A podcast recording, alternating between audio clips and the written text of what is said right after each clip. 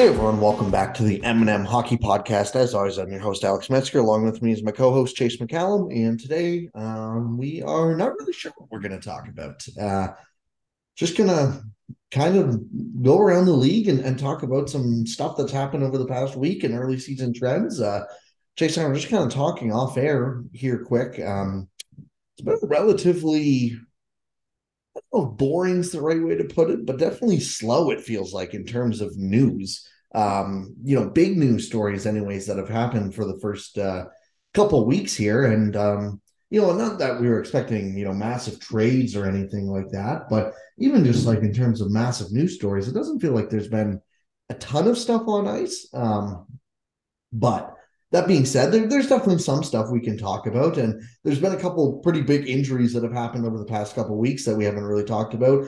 Uh, one of those being Zach Werenski, who is done for the season, uh, unfortunately, for the Columbus Blue Jackets.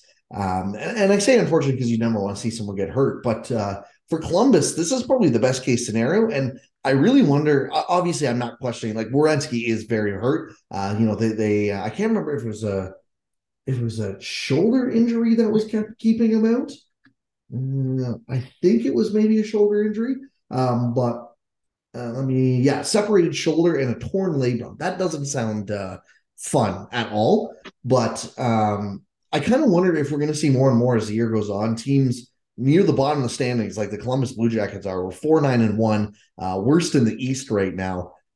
Just shutting guys down if it gets to like even if it's a 50-50 chance he could come back. It's probably the move with how strong the draft is, to be honest.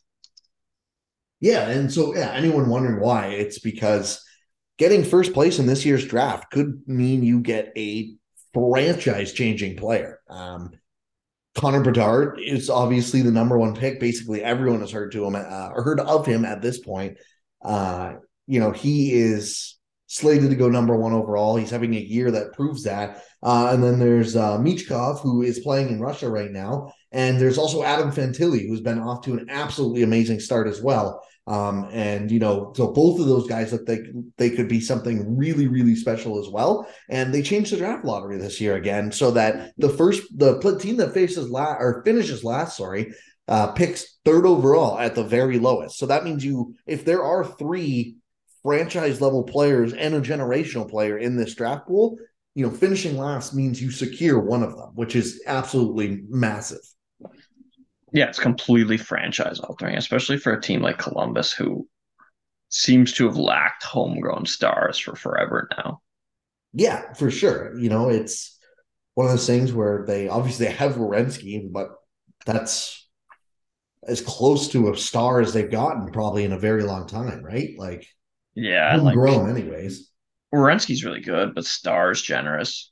Seth Jones was traded at a young age, and even Star was probably a little generous for him too. Like same like Patrik Laine. Yeah, like post post Rick Nash, has there been has there been like a true superstar for Columbus? Uh Panarin. Not yeah, homegrown. He, he, wasn't homegrown either. Yeah, yeah like but, even Panarin was there for two years, kind of thing. Like the the security of drafting somebody like that would be clutch for them. It does suck for uh Werenski though, because he was having an amazing year, even though he's had kind of an up and down career. Yeah, exactly. I, I think he was kind of off to another really good start and a highlight on a a blue line that is going to be tested, that's for sure, because Boqvist, I believe, is also still out long term. Um, I'm just trying to it's gonna up. get ugly. Yeah, and like again, not that that's the worst thing for the team, um, but yeah, I think we mentioned lot, yes last week already. Like, what's Johnny Gaudreau thinking here?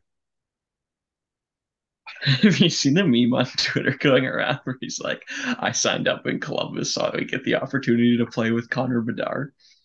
no, I didn't see that. That's funny. I saw that the other day. It was perfect. Yeah, I mean that's basically. At least there's like the brightest silver lining of all silver linings this year. Although if you're Gaudreau, I'm sure it still sucks yeah, like I can't imagine it's fun. This is probably, you know, like the, if someone told you this is the best he'll ever be in Columbus, not saying he's going to drop off a cliff after this, but he's 29 years old, you know, like, yeah, this and might be his best the, year, and they might be using it to go tank for Connor Bedard. Yeah, and his like individual numbers are probably going to take a hit too. They have what half a puck moving defenseman. Yeah, like their decor right now is good. Branson, Gavrikov, Jake Bean, Marcus Bjork, uh, Jacob Christiansen, Andrew Peeke, uh, or sorry, PK, uh, and Gavin Bayreuther. Yeah, it's pretty tough. Like, is is Jake Bean a good puck moving defenseman? I know he's like Yeah. coming out, but I Like- I feel like that's a little generous at this point too, right? Yeah, and like Gavrikov's a good defenseman, but I don't know if he's a great puck moving defenseman or if he's just more, you know, like defensively sound. Yeah. Yeah. So yeah, no, it, it's going to get ugly, and I mean it's already pretty ugly. They're tied for dead last of the entire league. yeah, nowhere nowhere to go but up, I guess. But I I don't think they're gonna make it very far up. No, I, I think um, you know, and I know that's not what management group clearly by this offseason, that's not what management group was thinking, but long term, I think this is best for them. Like there's there's no way that like this is a better outcome, especially now that Werenski is injured and it's not like you're asking him to just actively suck or anything like that.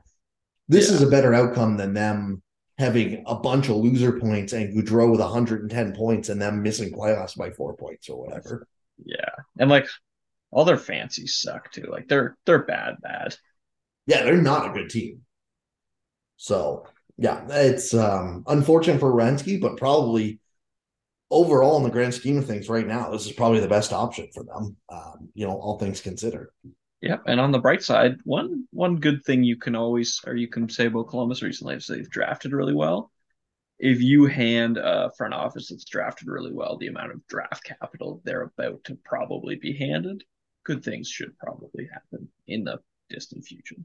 Yeah, you would hope so. Um, so it'll be interesting to keep an eye on that. And they will obviously, I think, be sellers at this deadline. It'll be interesting to see Gustav Nyquist as a U pending UFA. I think that'll be someone that will definitely get moved this deadline. Gavrikov is also a pending UFA, but he's only 26. So it'll be interesting to see what they do with him. Um, and then Korpisalo is a pending UFA too. Um, Gavrikov feels like a guy who they extend and we're all like, why did you do that? Yeah, I think so. It, it either feels like that or a guy that some team like Boston just gets an absolute steal of for like a third round pick at the deadline. And then ends up becoming this like key guy at a cup run or whatever. He's actually like a number three defenseman for a top tier playoff team. Yeah, exactly. So um, yeah, I'm sure one of those options. It'll either just be an absurd contract or it'll be like, oh yeah, that was the steal of the deadline. Yeah. Um, another big injury for a team that does actually have uh, expectations this year is uh, Gabriel Landeskog is on the long term injured reserve as well, and uh, the Colorado Avalanche haven't been off to an exactly hot start this year. They're eight five and one. Um, I think you know I haven't watched a ton of their games. From people who have been watching their games, it's been kind of like a lot of people saying it kind of seems like they are just um, not coasting necessarily or anything like that, but kind of realize they don't need to go all out in the regular season because they'll be able to crank it up in the playoffs.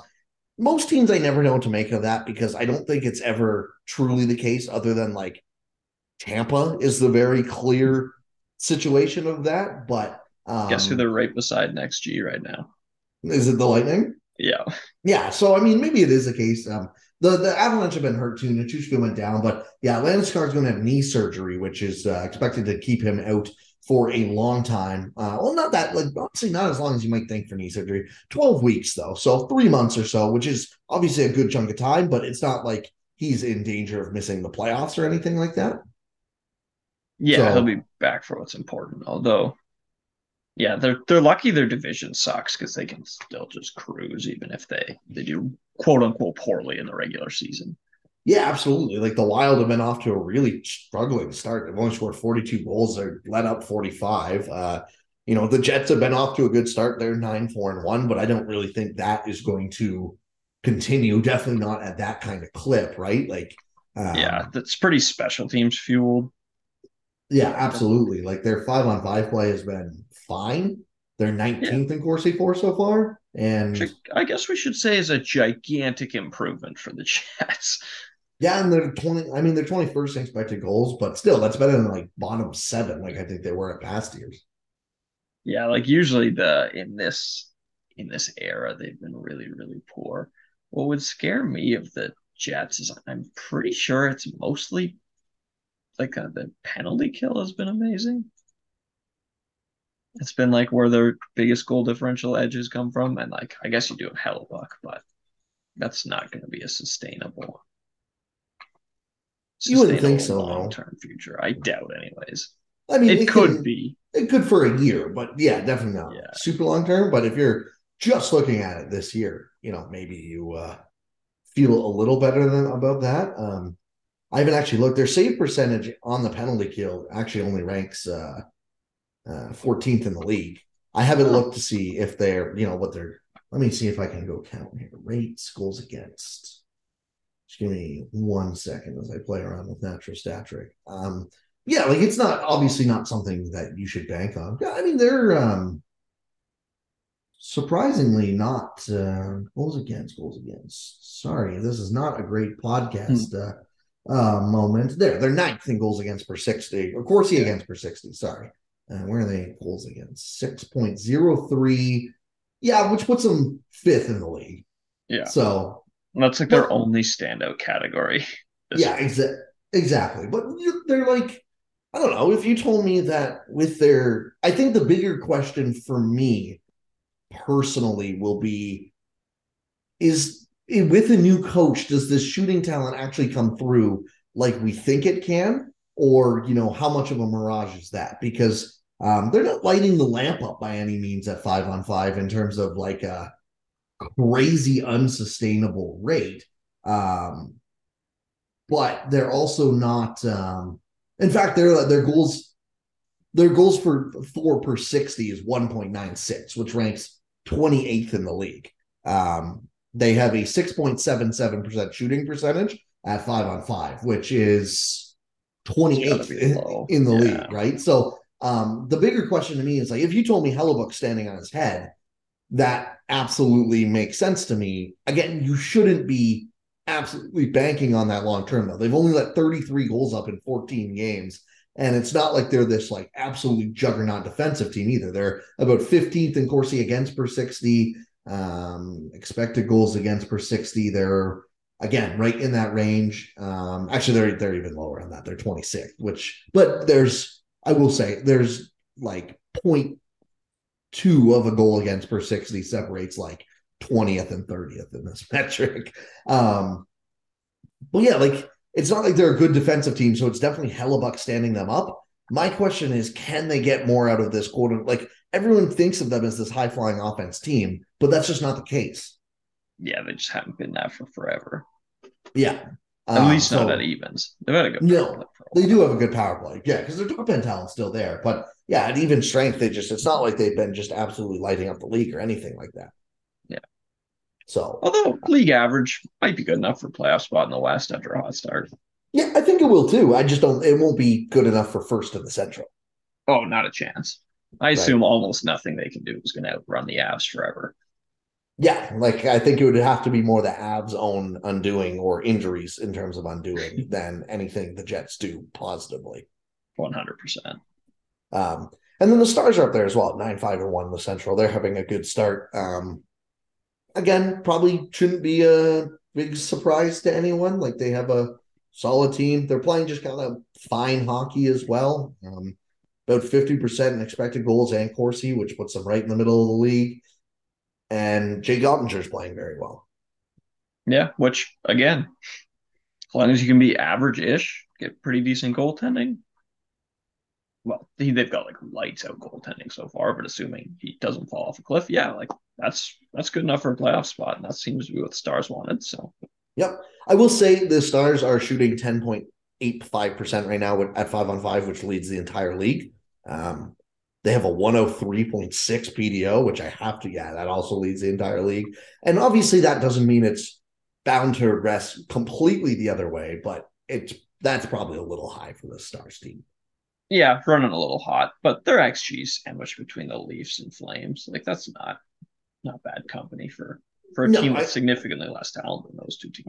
Again, it feels like a classic situation where this start means they probably just need to play okay for the rest of the year to make playoffs in this division slash conference. But I don't really think they're going to outrun the Avalanche, assuming the No. Avalanche get somewhat close to healthy. Exactly. So, um, but yeah, that's a still a big loss for you know. It'll be interesting to see how they kind of overcome that because uh, um, Nichushkin was a big loss as well. He's a top six player, and then obviously Landeskog, their captain, and um, you know, still probably the third most important forward on the team. But um, when you're as good as the Avs, that's still extremely valuable against other good teams. So Yeah, although their forward depth's starting to look ugly, missing all those guys because they took a pretty decent hit in the offseason, which makes sense. That's the price of being a good team. But then a couple big injuries. It gets a lot harder to sustain that when you lose all your depth like that. Yeah, this is uh, when it's going to be tested to see if they can do what that Tampa mold was, where they really brought in a ton of young guys to just naturally replace what they lost. And you know they have guys in Sampo Ranta, uh, Alex Newhook. Obviously, they're hoping takes a huge step this year. Martin Kaut is a 23 year old that is going to be playing down in their lineup. So honestly, I think this will be the biggest test because it does look very um, iffy for sure. Is the I think the best way to put it. Um, it'll be interesting to see if they can get what Tampa seems to always produce with guys who just step in and make the you know Ross Coltons of the world that just make their lineup better. And it's like, where did these guys come from? Yeah, exactly. Like the most Tampa thing would be Rodrigues goes back to early year Rodrigues last year for the Avs kind of thing. Yeah, exactly. So, um, yeah, it's not going to be a cakewalk for the Avalanche though this year. Like, I think last year it kind of felt like they had the division wrapped up all year. I, I don't think Minnesota was actually like too far behind them last year, but it never really felt like it was out. Like Colorado never felt in trouble for anything. No, no, not. So, but uh, yeah, that's um, obviously going to be a little different now this year, which is okay because I don't think, like, I, I maybe the wild card spots in the the West will be a little interesting, but the rest of this division is going to be who's like the. It's going to be a tank battle to watch at this division more than anything else. hundred percent, and like no one scares you in the Pacific either, so you're not super worried about the wild cards or anything like that. Like West Yeah, is it'll probably- looks so blah. It'll be a wild card battle for. I mean, I think the Pacific, the Golden Knights look like they're going to run away with this division. Yeah. Um, and then it'll be a battle between the Kings, Kraken, Oilers, and Flames for spots two and three, and add in one of the Wild Stars or Jets for wild card one and two in the in the West. Yeah. And other than that, like I don't, the Blackhawks aren't going to do anything this year. We know the Coyotes aren't going to do anything this year. They're six, eight, and one with one of the highest shooting percentages and PDOs in the league. Uh, the Predators probably aren't going to do anything this year unless Juuse Saros goes like just goes absolutely god mode, and that has not looked like it's happened. And the St. Louis Blues, I mean, they're uh, they've won three in a row now, but they lost seven in a row, and they're they're sitting at a six and eight, and they look like they're in a little bit of trouble this year too. Yeah, it turns out their true talent wasn't the third best shooting percentage of the entire era or whatever it was last year. First best, Or apparently. was it first? Uh, that's what uh, Ryan Lambert on the Puck Soup was saying. I believe it. I remember it was either them or the one Tampa team that just did stupid things. So Yeah. So it, yeah, apparently, according to him, it was the first best. Uh, um, and then maybe Tampa was five on five, and they were all strength. I, Yeah, I, I don't really know. yeah, they're stupidly close to the top, whatever. However you look at it. exactly. Um, yeah, that, that's the thing. Is like uh, I, I've listened to both Puck Soup and the PDO cast, and they both hit on pretty well. Where it's like, yeah, last year the St. Louis Blues had to have the best shooting percentage of basically, yeah, uh, since we've started tracking advanced stats. So in what, fifteen years now? Yeah. Um, Yeah, it goes back to 07. This will be even- 15th season. even that, it's not like they were absolutely locks all year to get in the playoffs, if I remember correctly. I, Um, and if they were, it was because of the crap division more than anything else. yeah, I don't think they were. Yeah, they were third in their division. They were comfortably in the They had one and nine but points. They did have one. and nine points, yeah, but um, still, like third in your own division. yeah, when you're, I mean, it's tough to say how much of that was luck because I know people said great things about the way they passed the puck, but the fact that that's completely dried up this year suggests to me a large chunk of it was probably luck, and Well, that's even- the outcome. That's tough. It's even more just like, yeah, sure, you can do stuff that prevents or gives you a higher shooting percentage or whatever. But luck is always going to be a factor that can swing that in the other way. And if you're not getting, if you're getting, especially when you're getting the bad end of luck, which they've had at times, I think, to start this year, you need to have a secondary game, which they just absolutely did not have last year. Yeah, they just, and especially as their players get older, it's going to get even harder, right? Yeah, for sure. And like Ryan O'Reilly came out and just fully was like, "Yeah, I've been dog shit this year," and he has been. Yeah, he was so, he was right. Which he's in a contract here too, which is even more interesting. Yeah, it's it, it's going to be tough for him because especially at his age and how much hockey he's played, it's going to be pretty easy to imagine a year like this being the beginning of the end. Yeah, I still think if the he was to be on the deadline or at the trade block this deadline, he would get the Blues would get a haul for him though. Oh yeah, they would. But if he ends this year and still hasn't picked it up, then going in the offseason, it be like, I don't know, he very well could be completely washed. Yeah, yeah, for sure. Um, yeah, they're going to be an interesting team because you know we have seen them before when they realize they're not that good, just absolutely sell off pieces. Now, who knows with O'Reilly if that's a piece they even want to sell? Yeah, like they did that for three years, right? With Shattenkirk. Um, um, and they were good then. Yeah, literally. Uh, Shatner. Who, who else did they sell? They sold someone to Boston. Was it? It wasn't Steen, was it? Shattenkirk was. Oh, Backes was the other one. Oh, oh no. yeah, yeah, Backes. Yeah, they yeah. sold Backes for sure, and TJ Oshie. Yeah, to, to the Caps. Yeah, yeah. So, um, like, there's three guys that were like in their prime, really good, and they just like they were like, oh, we're not just sure we can beat a Chicago team or whatever, so we're just going to sell them. And I mean, they ended up winning the cup after, so seems like a yeah. pretty happy story. Yeah, exactly. So it'll be an interesting team because Tarasenko's also UFA this year, and that sounds like, regardless of how this year ends, I don't think that's going to be a reunion that's coming back. Yeah, I, I don't think so. Um, so I'm surprised yeah, it's still together. No kidding. Like, I think their success last year definitely kept it together, but even then, this offseason, all we heard was that uh, both teams, both sides kind of thought, or Tarasenko at least wanted to still part ways and wasn't really sure he wanted to stay. Yeah, because he asked for a trade like a year or two ago, right? Oh yeah, he's been asking for a trade for like two years now. So yeah, yeah, it's uh I mean, it, it's funny too how how large the swing was. So they they won three in a row to start the year. Everyone was like, "Oh, look, they're doing it again." They then went on an L eight. I, I misspoke. I said L seven. It was an L eight. Uh, went three and eight, and now they've won three in a row, and they're back to six and eight. Where it's like you win two more in a row, and suddenly you're up in a playoff spot already. If the the Wild lose one, um, not that that's as easy as it always goes, but like that's just how mad the Central has been this year yeah, it's just so aggressively mediocre. Yeah. So um I don't know. It'll be I I think it'd be better if they're not good this year personally, because I don't think like to me they just felt like a team that's destined to be the third best team in the central for a number of years now. And I'd much rather see them go one way or the other. And I think the only way to go up is to go down before you go up. Yeah, and they're not in a bad spot for that where they could reset for well, like two years or something like that, and they would still have like Kyrou and Thomas would still be a great age at that point. You would still have Buchnevich would be, you know, getting older, but he'd still be good. Parayko would be getting to the end, but probably still playable at least at that point. Like they have young enough core pieces that could make it to the other end of a retool.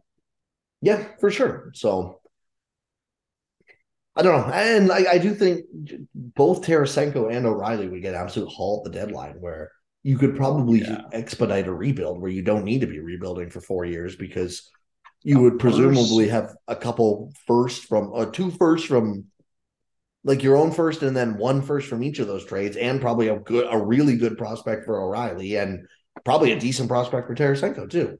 Yeah. So, okay, you'd be swimming in it if you sold those two guys, especially O'Reilly, even if he doesn't have points, will have the two way forward narrative going for him no matter oh, what. Oh, yeah. Just the leadership thing, right? Like loved in the room, all that stuff. Yeah. Good Canadian guy. Like just every sort of narrative addition you could possibly ask for. A cup winner was amazing in the playoffs last year. Conn Smythe winner. Just you could so imagine somebody talking themselves into way overpaying. Yep, one hundred percent. Hey everyone, it's Alex here, and I am just here to let you know that this podcast is sponsored by BetStamp. Uh, BetStamp is the first sponsor of the M&M Hockey Podcast, and Chase and I are very excited to get partnered with them. Did you know that the best way to make money while betting on sports is to have multiple different accounts over multiple different sports books? Uh, BetStamp easily allows you to line shop and compare lines to all of these sports books. It is an absolutely amazing app. I'm already using it myself for uh, my NFL picks that I do every single week.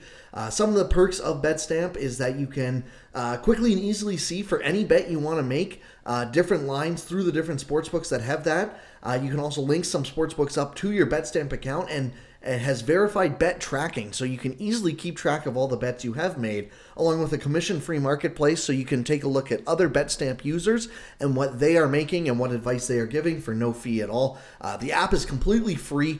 Uh, and and just as an example, if you ask how, how much of a difference can this make, yesterday when I was looking at the Calgary Flames and Tampa Bay Lightning, one of the most anticipated games for Thursday night, uh, the best odds were actually at FanDuel at plus 140. The Calgary Flames were at. Uh, most books have them now that I'm looking right here at about plus 100, plus 110 in that range. So uh, that is a quite the difference. Um, and, and, again, it just that's the ease of BetStamp. You can just go on their app, select NHL, select the game you want to bet on, and take a look at all the lines from all the books that have it. Uh, if you're interested, you can find BetStamp at on the App Store, and you can use our referral code, which is MNM Hockey. Again, that is MNM Hockey uh, when you sign up for an account on the BetStamp app.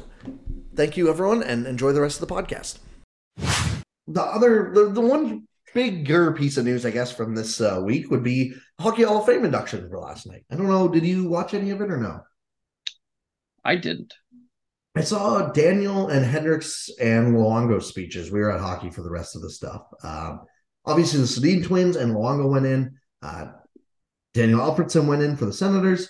Finnish uh, women's national team player Riikka Sallinen went in, and builder Herb Carnage went in uh, as well. Uh, Carnegie, sorry. Um, I don't have a ton to say about this. Uh, you know, I think we've kind of talked about the Hall of Fame. I feel like most people probably know our thoughts on it, and that's definitely you know I'm a small hall kind of person, but given where the Hall of Fame is at now, I don't have anything against any of these um, picks at all.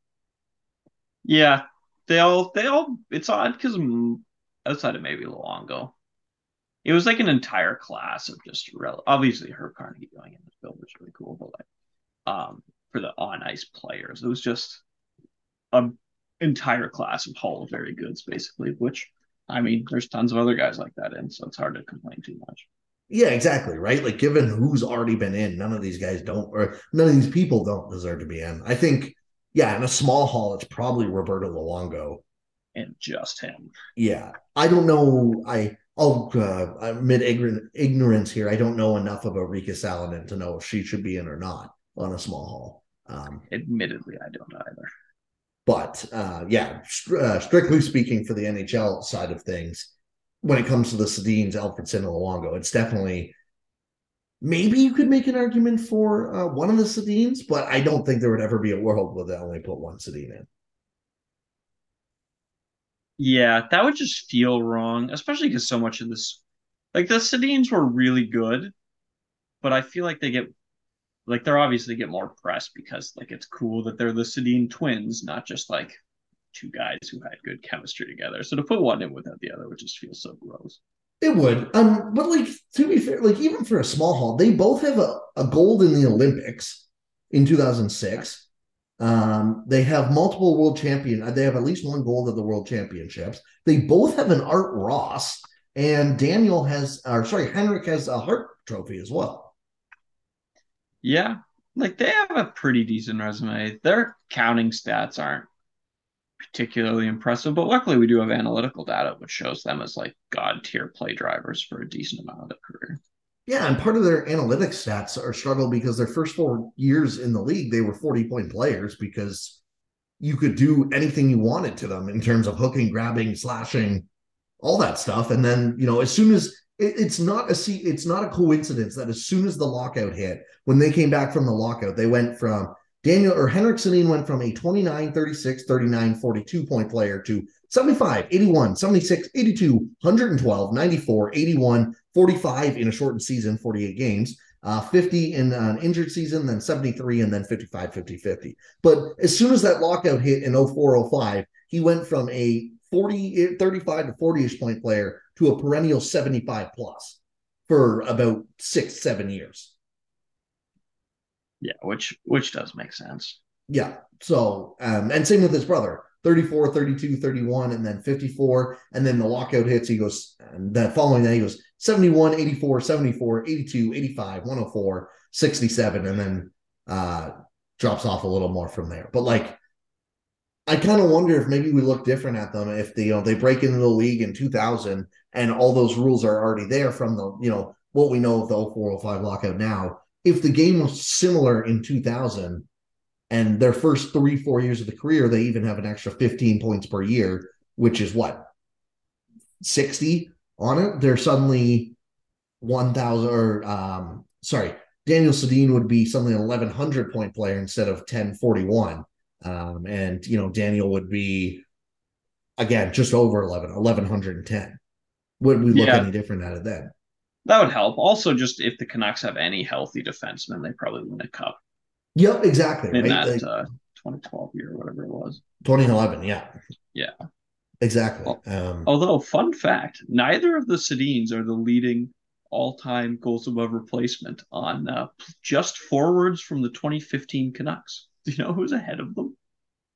2015? I think it was 20, maybe 2016. I know he was on this team. Like oh, just the year 2016? Uh, yeah, well, he, like Loui Eriksson's the guy. Loui Eriksson has oh. more career goals above replacement than either of the Sedins, which is wild to me. Hmm. That is interesting. Um, yeah, and then Luongo. Again, I, I beat. Luongo's a Hall of Famer, no matter what your Hall standards are. Yeah. Like, mm, I think he. I mean, yeah, even just based on play, like even forgetting what he meant to like the Florida franchise as a whole, only guy to have his number retired in Florida right now. Um, put up a, over a thousand games. He played 76 games in a year one time. He had a five year stretch in Florida, and South Vancouver, where he goes 72 in Florida, 75 in Florida, 76 in Vancouver, 73 in Vancouver. How absurd is that? It's insane goalies used to do that. And the maybe the craziest part about Luongo is goaltending is obviously the most noisy position in the sport by a massive margin. He was impressively consistent. Yeah, he's got a 919, and there's not too many years where he's more than like six points away from that in either direction. Yeah, he had one one year below a 910 outside of his rookie year. Oh, and his retiring year. And it was yeah. the lockout shortened season where he only got to play 20 games. Yeah. So in non-weird seasons, because the year he retired and his rookie year, and then a lockout over 910 the entire time, which is kind of great. Over 913 the entire time, it looks like. Yeah, in, in games he played more than or in seasons he played more than 25 or more games, he was like a 915 goalie plus or 914 goalie plus. Exactly. And he has all the medals and yeah, won a gold, won two too. golds technically. I guess he was on 2014, but was the starting goalie for a gold in 2010. Yeah, and another guy who would, because it's like somewhat controversial to say Luongo was like a slam dunk, but like if he wins that cup as well as the Sedins, it's even less controversial than it already is. Yeah, and like I don't, I don't think it should be that guy. I think he's maybe if you want to argue dominance in terms of Lundqvist, Lundqvist, maybe you want to argue at worst, he's the second best goalie of a generation. Maybe at worst, third if you really want to go peak over longevity in terms of Carey Price. Because he never had a Carey Price types. I mean, he was a 931 in 2003 4 Florida. I'd be really curious to see if we had, like, we don't, obviously don't have data for the like analytic data back then, but that would have been cool to see too. Mm-hmm. And if I'm reading this correctly for the uh, like he was amazing in the playoffs too, wasn't he? When he when they made that big run, even though he's known as like a big choker in the playoffs. Yeah, I think he sucked in the finals, if I remember correctly. But to get to the finals, I'm pretty sure he was very good. He was fantastic. Yeah. Um, can definitely try and look that up if you know. I know Thomas was better, but Thomas Yes, had like a 940 or something ridiculous those playoffs. Yeah, exactly. And Tim, that was one of the best runs we've seen from a goalie from Tim Like Thomas. literally so, ever. yeah. Um, why is where's the playoffs? Here are the playoffs are. Uh, his save percentage in the playoffs: twelve games with Vancouver in 0607, 941. Uh, he played 10 games in 0809 with Vancouver, 914. 2009 2010, he had an 895 in 12 games. In the 2010 11, he had a 914 over a 25 game stretch. Uh, and I'm pretty sure that probably would have been like a 920 plus heading into that final series because I remember he gave up like seven at least once in that final series. He had four shutouts in that run as well, by the way. Um, the following, and then the rest of his playoffs, he had two games and three games with Vancouver, 891, 915. Uh, those were the Cory Schneider years, of course. And then he, when he got traded to Florida, he had a 934 in six games, and that's the one they lost to the Islanders. Yeah. Three that's- point eight goals saved above average in six games, and they lost to the Islanders. That is tough. feels so bad for goalies to do that. Yeah. Um, but yeah, and then there's Daniel Alfredsson as well. And um, yeah, I, Alfredsson's one of the Hall of Very Good for sure. But again, this is basically what that is now. Um, so it was really cool as a Sens fan seeing him to get seeing him go in because he's the first real Sen like Sens player that you think of when you think of a like when people think of Daniel Alfredsson, they think of the Ottawa Senators, and that's probably one of the first guys to be in the Hall of Fame that you can say that about. He's the only one I can say that about, although obviously as a newer hockey fan, I could be missing some some of the legends. I don't think you are. Because there is no I- legends in Ottawa. Yeah, it'll be like Like Karlsson when Spet when. Spezza goes in, maybe you'll think of Spezza. yeah, I will. Because yeah, his best years were still in Ottawa. Yeah, people meme about the Leafs, but like nobody's Yeah. gonna look back at Spence as a Leaf. And you saying that just already shows how like forgettable the Dallas Stars years were. Yeah, So yeah, I think when if if Spezza gets in, which I don't know, do you think Spezza's a Hall of Famer? I don't. I don't think so either. Even in this Hall of Fame, to be honest. Yeah, I, I think he's just outside in this Hall of Fame. I would agree. 995 points in 1,248 games. Like he was a really good player in Ottawa. And again, he kind of feels one like if Ottawa gets that cup in 07, we probably look a little differently at him because he's got a Stanley Cup. Yeah. In which he was like the second best player on the team. It was like him, Alfredsson. He, I mean, it's the whole line, right? The whole line, yeah. yeah. Yeah, the tough thing with Spets is his dominance was short lived, and then he had basically a decade of being, you know, pretty productive. But like half of that decade was as like a cool fourth liner. Yeah, exactly. Yeah, the more I look at it, he hasn't had any major. He's not a Hall of Famer. No. What? Um, yeah, so like Alfredsson's the first guy, I think, and yeah, probably the only guy until you know Erik Karlsson Karlsson. goes in. And even Erik Karlsson, like I think he will probably mostly be remembered for Ottawa, but let's say he actually like let's say this year's legit. He's finally got back on the rails, he's healthy again, and he rattles off like four more just really good years with San Jose or some other team that's not Ottawa. It's not a lock that everyone just considers him an Ottawa Senator. He could win a Norris Trophy this year, which would really muddy those waters. Yeah, I think he would have to win a Norris Trophy this year and still be good for a couple years in San Jose specifically, but Yeah, for sure. yeah, it, it would obviously take a lot because like he was so stupidly good in Ottawa. But if he wins a Norris this year, he'll have a sweet narrative going like everybody thinks he's cooked, and then he cons- continues to be good. I could see everybody remembering him for like the great comeback and everything too. Yeah, for sure. But yeah, for Alfredsson, hands down. I mean, it, it's kind of sad that you know he had that one year as a Red Wing, but um, played tough. just under twelve hundred games with the Ottawa Senators. Had um, over eleven hundred points with them in that. He was just under a point per game, I think, with the Ottawa Senators. um, team captain for a number of years. Uh, peaked at 103 points in the 0506 season. Uh, again, uh, and then that was not the year they actually went to the I can't believe those, those early to mid 2010s teams were so good. Just looking back on them on paper every single year, it's like, God, how did they not do better? Especially when they lose to the Leafs like four times in seven years or whatever. Um, yeah. But yeah, just a, I mean, one literally my second favorite player of all time. Um, Karlsson's number one, uh, just because I was a little older when I got to see Pete Karlsson. But Daniel Alfredsson, the first true hockey memory I have, I can remember him scoring in game five of the 06 07 Cup run against Buffalo to send Ottawa to the Stanley Cup finals. That is like when people say, What's your first hockey memory? I have like select other ones, but that is the first major one that stands out to me. That makes sense. That's a good one. Do you want to know the saddest thing in the world? What? Do you know what the first thing I vividly remember about hockey is? I don't know. Being confused as to why they weren't playing hockey games during the 0405 lockout. Oh god.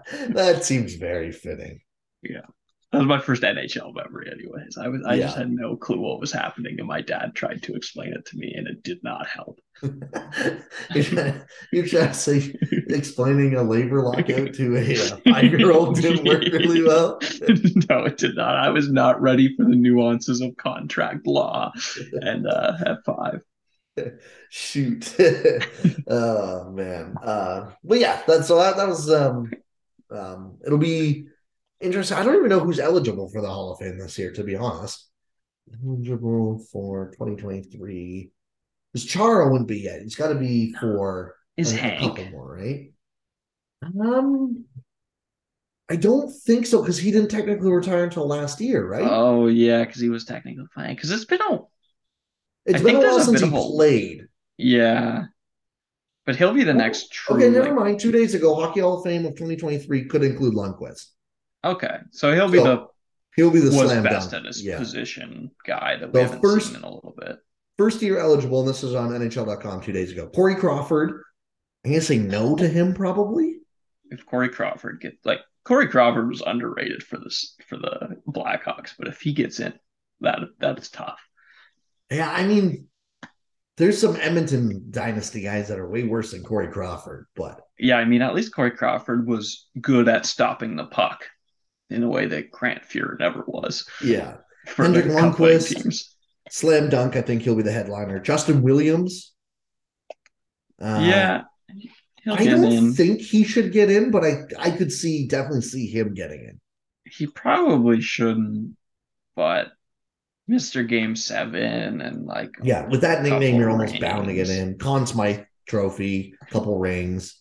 Yeah, and like he was a good play driver again, but like you can probably name 50 plus guys from the current NHL who are better than he is or was. Yeah, he feels like a guy who won't get in first ballot, but will wait like five years and then get in. Yeah, like he's not as good as the Sedins. No, nowhere close. Or yeah, or close. So that's that uh, starts to get it. Like, is he even as good as like Matt Duchene?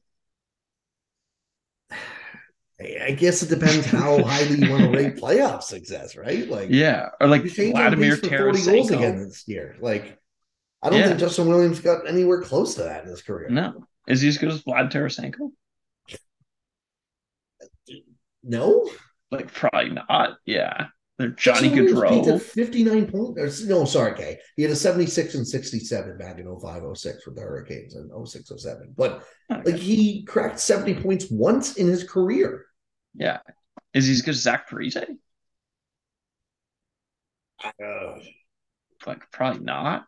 No, that that's getting at least closer to the line. But yeah. Zach Parise is not a hockey Hall of Famer. No. What about like David Krejci? Yeah, like I would never think of those guys as Hall of Famers. No, not even close. Is he? Yeah, like yeah, like I, I he feels list. like one that probably will get in, but yeah, I think that'll upset a bunch of people. And I mean, I, am at the point where I don't really get upset no matter who's in. I don't, I don't really care. But um, other previously eligible candidates that I've listed here: uh, Jennifer Botterill, eligible since 2014; Rob Brind'Amour, eligible since 2013.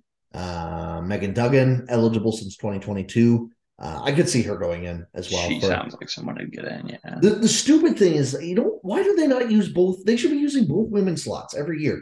They have two women's slots available and they just choose to use one. It's so stupid, especially because they're so underrepresented to begin Literally, because they didn't put them in for years. and then they proceed to keep on like actively make the problem worse Yeah, every it- single year. It genuinely makes no sense to me. Um, yeah, like that, that it just makes no sense. Uh, Patrick Elias, Sergey Gonchar, um, Curtis Joseph are other names listed. Alex Mogilny, that's a classic. Uh, people like to argue. Chris Osgood, Carolyn couple classic names who people like to argue in there. yeah, David Poile, uh, Keith Tkachuk. So I think Henrik Zetterberg, he was eligible last year as well. I think, assuming they have five, Hank will be a slam dunk. And then it'll probably be a mix of four of the other guys who have been eligible for a couple years now. Brind'Amour probably gets in. Yeah. Brind'Amour, Mogilny. I think if you're putting Mogilny in, you put Keith Tkachuk in as well, right? Yeah, at least Mogilny, because Mogilny was the first guy to come over, though, right? So you can Yep. spin Mogilny above guys with similar impacts on ice as him. I don't think Roenick's going in because I don't think they can trust him not to say something absolutely idiotic from when they nominate him to or during his speech as well. Like I just don't think he's going in. I haven't heard that name in a very long time. Since he got fired from NBC. This has been me, you just saying that. I like I've never been at a point in my life where I'm like, wow, I haven't heard Jeremy Roenick's name in a long time, literally until this exact moment. oh, well, I apologize for that. Because it felt like he was so ever present for Oh, yeah, like, long. Just always kind of saying something weird and then like people would retweet it and oh look at this guy and just try and dunk on him or whatever. It's like, oh my God. yeah. Um, all right, let's maybe two more things that we can cover in terms of news. Uh, and the one is TJ Brodie is out for the Maple Leafs, and then Dubas came out today uh, this week as well and said uh, it kind of make like I don't think Jake Muzzin's returning. You know, he's had he got a spinal injury right now. Uh, they're not expecting, they're not even evaluating him until like February again. But it basically sounds like he will not be returning for the trade deadline. Maybe not ever again. Um, scary stuff. I like honestly, it's kind of the point where I hope that is the case just for his own safety. But from a Toronto on ice perspective, they are now down Muzzin and Bro. Brodie's a massive loss for this team. Losing Brodie sucks. Brodie's been their best defenseman this year, comfortably. I've thought, anyways.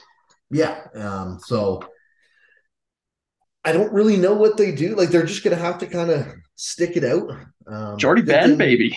Yeah, and, and say he scored a goal the other night as well. Um, it's at least you know they're getting Liljegren and Sandin. I mean Liljegren and Sandin. It's trial by fire now. It's can It you- very like, much is. you're, you're going to get a look to know if these guys are ready to take the the bigger spot you've been hoping that they are going to take for a couple years now, right? So 100%. Because, like, the Leafs still, assuming Jordie Benn's not meaningfully different than your normal sixth defenseman, which I don't know, maybe he's a seven, but like, I don't really care about that distinction. They still do have like six NHL defensemen. Yep, their problem is more the high end kind right now, Yeah. assuming like it, it- like that's where it depends what Liljegren and Sandin are, right? Liljegren Like, and Sandin better be good.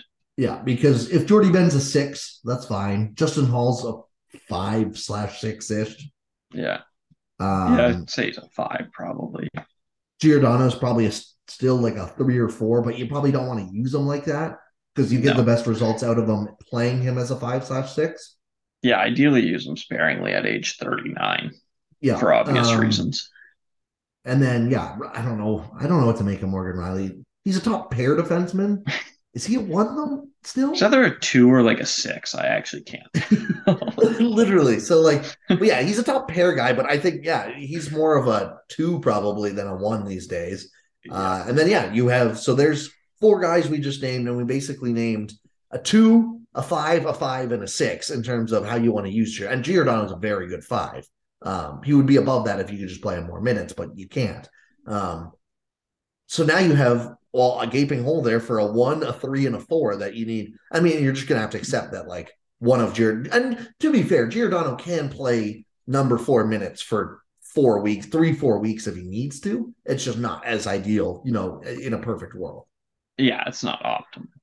But um, yeah, that so you have Liljegren and Sandin, and you're you go from like, oh yeah, this is nice as their fifth and sixth defenseman to we really need one of these guys to be at worst a two. And yeah, another one to be a three slash four.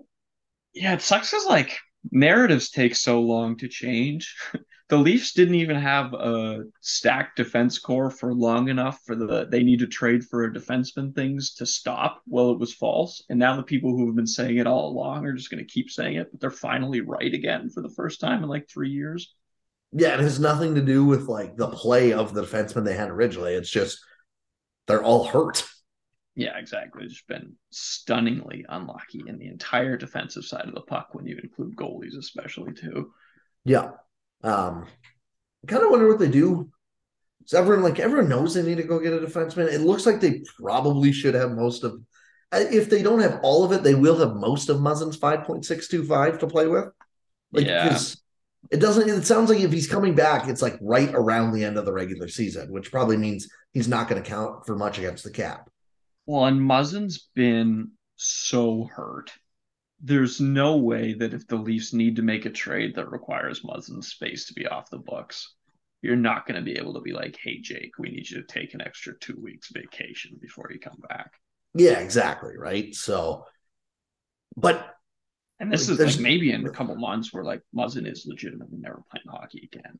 I, it kind of seems like that, man. Like, which is sad, I, but Oh, it's awful. I'm shook from like still from the Marner interview where they just kind of ask him about it randomly, and he immediately is like, "I hope he's okay for his life outside of hockey." Like, yeah, they weren't even really t- so dark. They weren't even really talking about like, um, Muzzin's long term future. They're just like, "Oh, how's he doing?" or whatever. Can we expect yeah. him back soon? Yeah, he just goes, "Yeah, I just hope he can be healthy for the rest of his life." It's like, oh my god. Yeah, he was like brought up being healthy for his kids and stuff. It's like shit. He went really serious really fast, which is probably a horrible sign.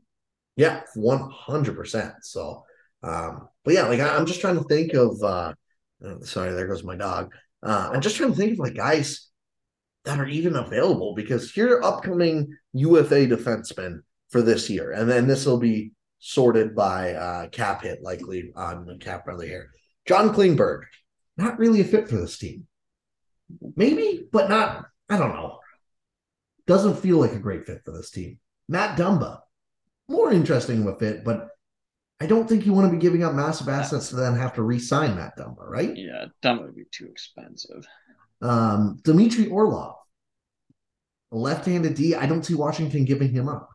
Yeah, probably not. The problem with guys like Dumba and Orlov is like they help but they're almost as expensive as the really, really, really good guys. So you might as well just go all out. Yeah, but the problem is there's almost no really, really, really good guys, you know? Yeah. Oh, you have to wait um, the off season, which exactly which you might get fired I'll do this first. Shane Gostisbehere, that could be an interesting one if you're getting two guys, but like he's not going to save your blue line. No, Gostisbehere's been good, but again, left-handed. Yeah. Doesn't uh, help the situation. Damon Severson. I like Again, Severson. I, I do too, but I don't think if New Jersey's top of the metro, they're probably not trading him away, right? No, I doubt it. I mean, this this year's best case scenario for New Jersey. I don't really see a case in which they're selling off people. Yeah, um, the Penguins aren't selling off Brian Dumoulin. Vince Dunn is an RFA this year, but again, he's not. I that he seems like a guy in Seattle's going to want to keep. Yeah, and even I like Vince Dunn, and I thought he had a ton of potential, but I like you're not being like, oh, we're cup contenders now. Yeah, we got Vince Dunn back there, also left-handed defenseman. Uh, Kevin Shattenkirk again just doesn't seem like the greatest fit for this team necessarily. Yeah, it's about six years too late for that one. Uh, Ryan Graves again, Devils aren't trading him. Yeah, somebody like Graves would probably be all right, but yeah, you're not getting Devils. Maybe the first guy that makes sense on this list, and I will cry if this happens, is Artem Zub. Yeah, that actually would be a pretty good. But like I like Ottawa wants to keep him. It just depends if they can. Yeah. But they're Ottawa's, and we can get into them in a second. That's the other team I want to hit on. They are they are really seeing what uh how bad their decor looks without him.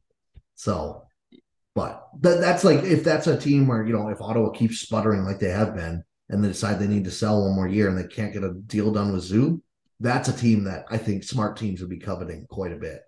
Yeah, Zub could be a good piece. Because yeah, he would fit perfectly on that top pair with Morgan Rielly. He would be a great partner for him. Yeah, wasn't he amazing and, with Chabot? It's basically just playing the same role. Yeah, exactly. You can either he, he either plays with Chabot or he just carries a second pair by himself. Yeah, actually, you're probably not bringing up Rielly Brodie, but you play him with. Well, like, so that's the other thing is you yeah you get to either choose play him with Rielly and then let Brodie carry a pair, or play Brodie Rielly together and let Zub carry, or not even carry, but let Zub play with uh, Rasmus Sandin or whatever. Sandin, yeah, and then go Gio and uh, Liljegren. But again, like that's the I just got to like the 19th name on this list, and that's the first guy I go, oh, that would actually make sense. And even then, I don't think Ottawa's going to want to give him up. You need a bunch of things to go right. Yeah, honestly, the the move is probably just to add up front. Yeah, realistically. And no, I will say, I think the one I've heard it a couple times, and I do think this is a fair point that I think almost more likely than just a one year rental. Like Dubas doesn't like those one year rental guys. It's a big two year guy. Yeah, so I I think the and what I'm trying to pull up right here is find a guy who's a free agent in two years that he can like trade a first and, and a prospect or whatever for instead. Yeah, exactly. Maybe like one of the Calgary defensemen or something like that. Mm-hmm, yeah. Because they have um, a ton of good defenders and they're struggling.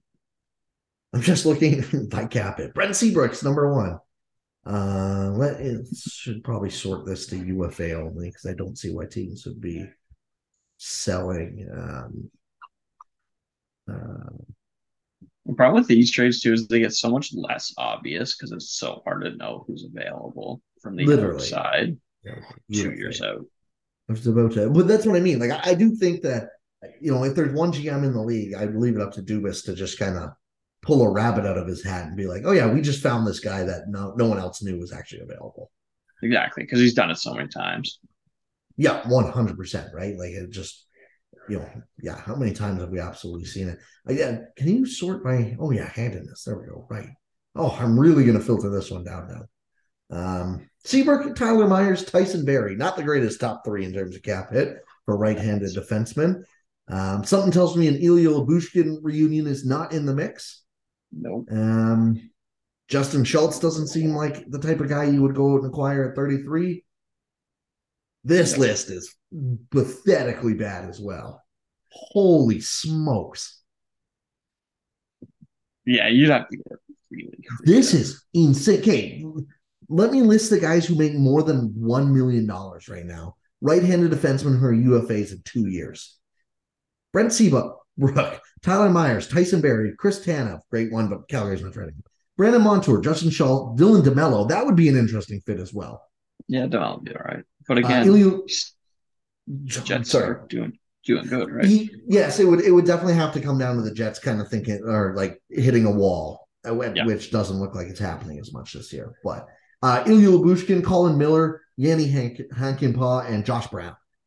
Those are the 11 defensemen that are set to be UFAs uh, in two years' time that play the right side right now. Yeah. I see. That is bad. That is going to be an insane free agency in terms of people spending unnecessary amounts of money. Yeah, they're just, just we're just out of capable available defensemen.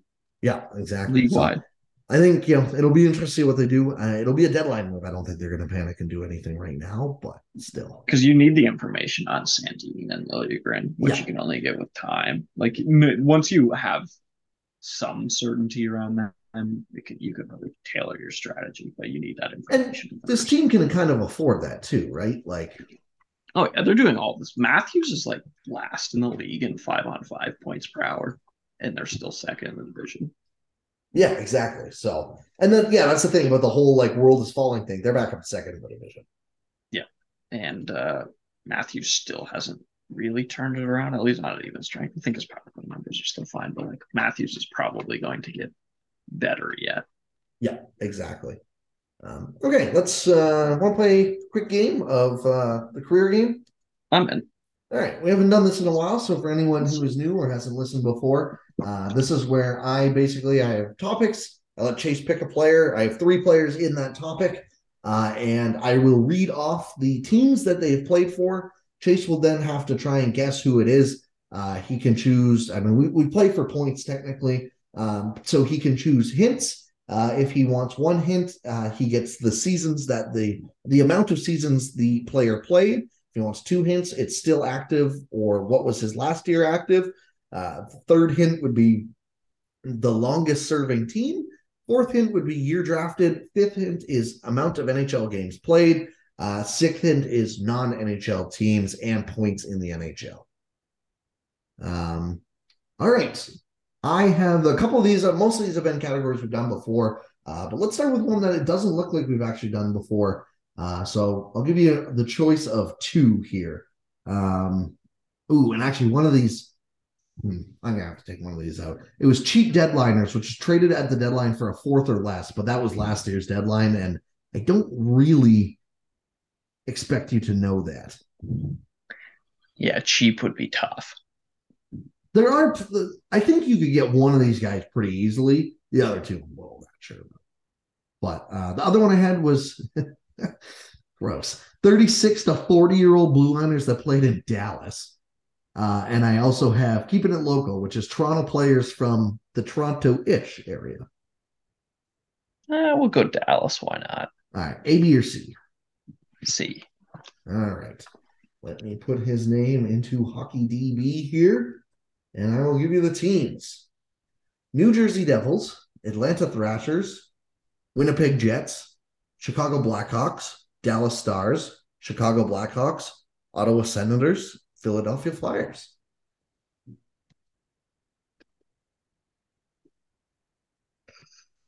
Repeat those? Uh, yep, sure. So starts his career with the New Jersey Devils.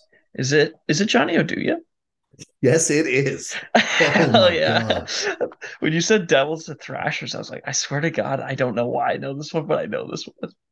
Oh, this is why I'm this this makes me I don't know how you do this. I when I'm looking through these, I go, Oh yeah, I forgot that guy played there. Or oh man, he played there. That's so interesting. And then I go, I don't think he's gonna get this. And you just pull it out of nowhere. I didn't even remember I barely even heard you say the final three teams. I was just like, I swear that, this is Johnny Oduya. That makes sense because he did a second tour in Chicago for 15 games when they traded for him at 16, 17. And then he played 51 games in Ottawa, which was miserable to watch, and one game with the Philadelphia Flyers in 2017 18 when he yeah. got traded there and then did not play with them. I'm pretty um, impressed um, with that, guys. That is really good. Uh, so that would be a full 10 points right there. Um, all right, let's go. I added a couple players to these ones because you've already guessed uh, one of the players. Let's do. Do you want to do D men that played for Toronto or players turned TSN or Sportsnet analysts? I'll go analysts. All right. Uh, what player do you want? A, B, or C? Uh, B. All right. Let me pull up his list here. Shorter one than last time. We have the Vancouver Canucks, the Toronto Maple Leafs, and the Pittsburgh Penguins. Turned analyst on the Leafs. I can't get Kevin Bieksa out of my head because he started with the Canucks, and that is gonna irritate me this whole time. Vancouver Canucks. All right, I'm gonna need a hint on this one. All right, how many hints do you want? Just one? Uh, start with one. Yeah. All right. His seasons played was six. Six seasons. Yeah. Six seasons in a movie. Uh, give me a second one too. Uh, okay, so his last year active in the NHL was 2017-18. Okay. And that team was the Penguins then, right? So I actually know those Penguins teams. Yeah. Uh, that was the cup winning Penguins team, wasn't it? Uh, it would have been the year after. Penguins won the cup in 16 and 17. Capitals oh, 18. Yeah, you're right. still, I do remember those Penguins teams at the very least. I remember someone very specific from the Leafs and Penguins on those teams, but that was not a defenseman, and he was not drafted by Vancouver.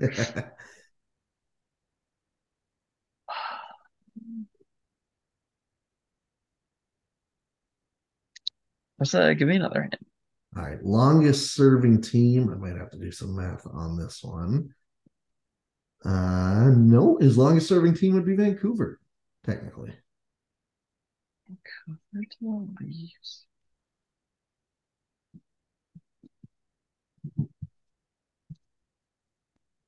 Not far of the hint, but should would I remember him as a Leaf or a Penguin?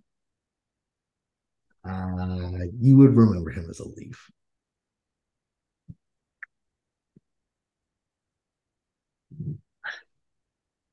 This is a tough one, but once once you get it, or like once I say the name, you're gonna be like, "Oh, how how did I not get it?" See, I'm thinking of Matt Hunwick went from the Leafs to the Penguins in that era, but it was not Matt Hunwick. I don't even not. think Uh, Hunwick ever played on Vancouver. three hints left: years drafted, games played, and NHL teams, and points. Oh my Do you want God. those.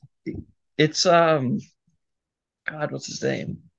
He's on the SDP. That was like, um, it was like a big thing, right? Frankie Frankie, Corrado. yes, Yeah, Frank Corrado. Again, mostly on the Leafs, thinking of being sat on the Leafs as the guy who uh, that was a tough one because he technically spent three or four years with Vancouver, but the one year was the year he was drafted. So he got traded to the Kitchener Rangers, went on a playoff run with the Rangers, got eliminated. It was 12, 2012 13. They were so injured with the Canucks that he came up, played three NHL regular season games with them and four playoff games. Um, and then obviously played 15 and 10 the next two years. Didn't work out for him. Got traded to the Leafs where he played 39 games, two games in the year that him and Justin Holl just sat up in the press box all year. yeah. Got flipped to the. Penguins and played two games and five games for the Pittsburgh Penguins. Yeah, all I could, all I had in my head was Hunwick because I remember him going from the Leafs to Penguins in Yeah. that era.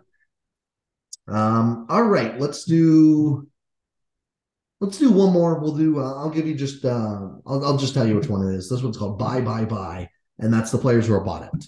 Uh, do you want player A, B, or C? Uh, we'll go A. Complete the Okay. the trifecta. There, let me pull up his hockey DB. Uh, this player played for LA, San Jose, Philly, and Seattle. For Seattle, LA and Philly's the wrong order to be the obvious LA and Philly guy who got bought out. And obviously Jeff Carter never played or, or Richards never played on Seattle. Seattle really makes this one interesting, to be honest. So I put this name on. Yeah, like this is Seattle really makes this one interesting. He starts on LA Yeah, and then he goes to Philly, San Jose in between LA San Philly. Jose, and then he goes to Philly. Yeah, Starts on LA and ends up on the Kraken. So who's on the Kraken last year? Um, they have. It's gonna be none. Is he on the Kraken last year or this year? can't tell you. You want seasons that'll- played? Yeah, give me seasons played. All right, he has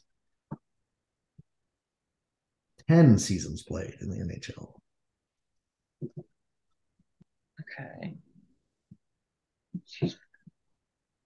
Drafted by LA and played on the Kraken. The Kraken's a good team to have in here because there are so few Kraken, obviously, in the NHL. Yeah,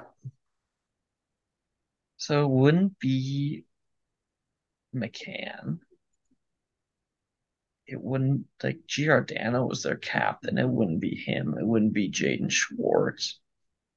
It wouldn't be Jarnkrok because he's on the Leafs. It wouldn't be Dunn with St. Louis. It wouldn't be Brandon Tanev, I don't think. No, because he was in the Penguins. Oleksiak was in Dallas.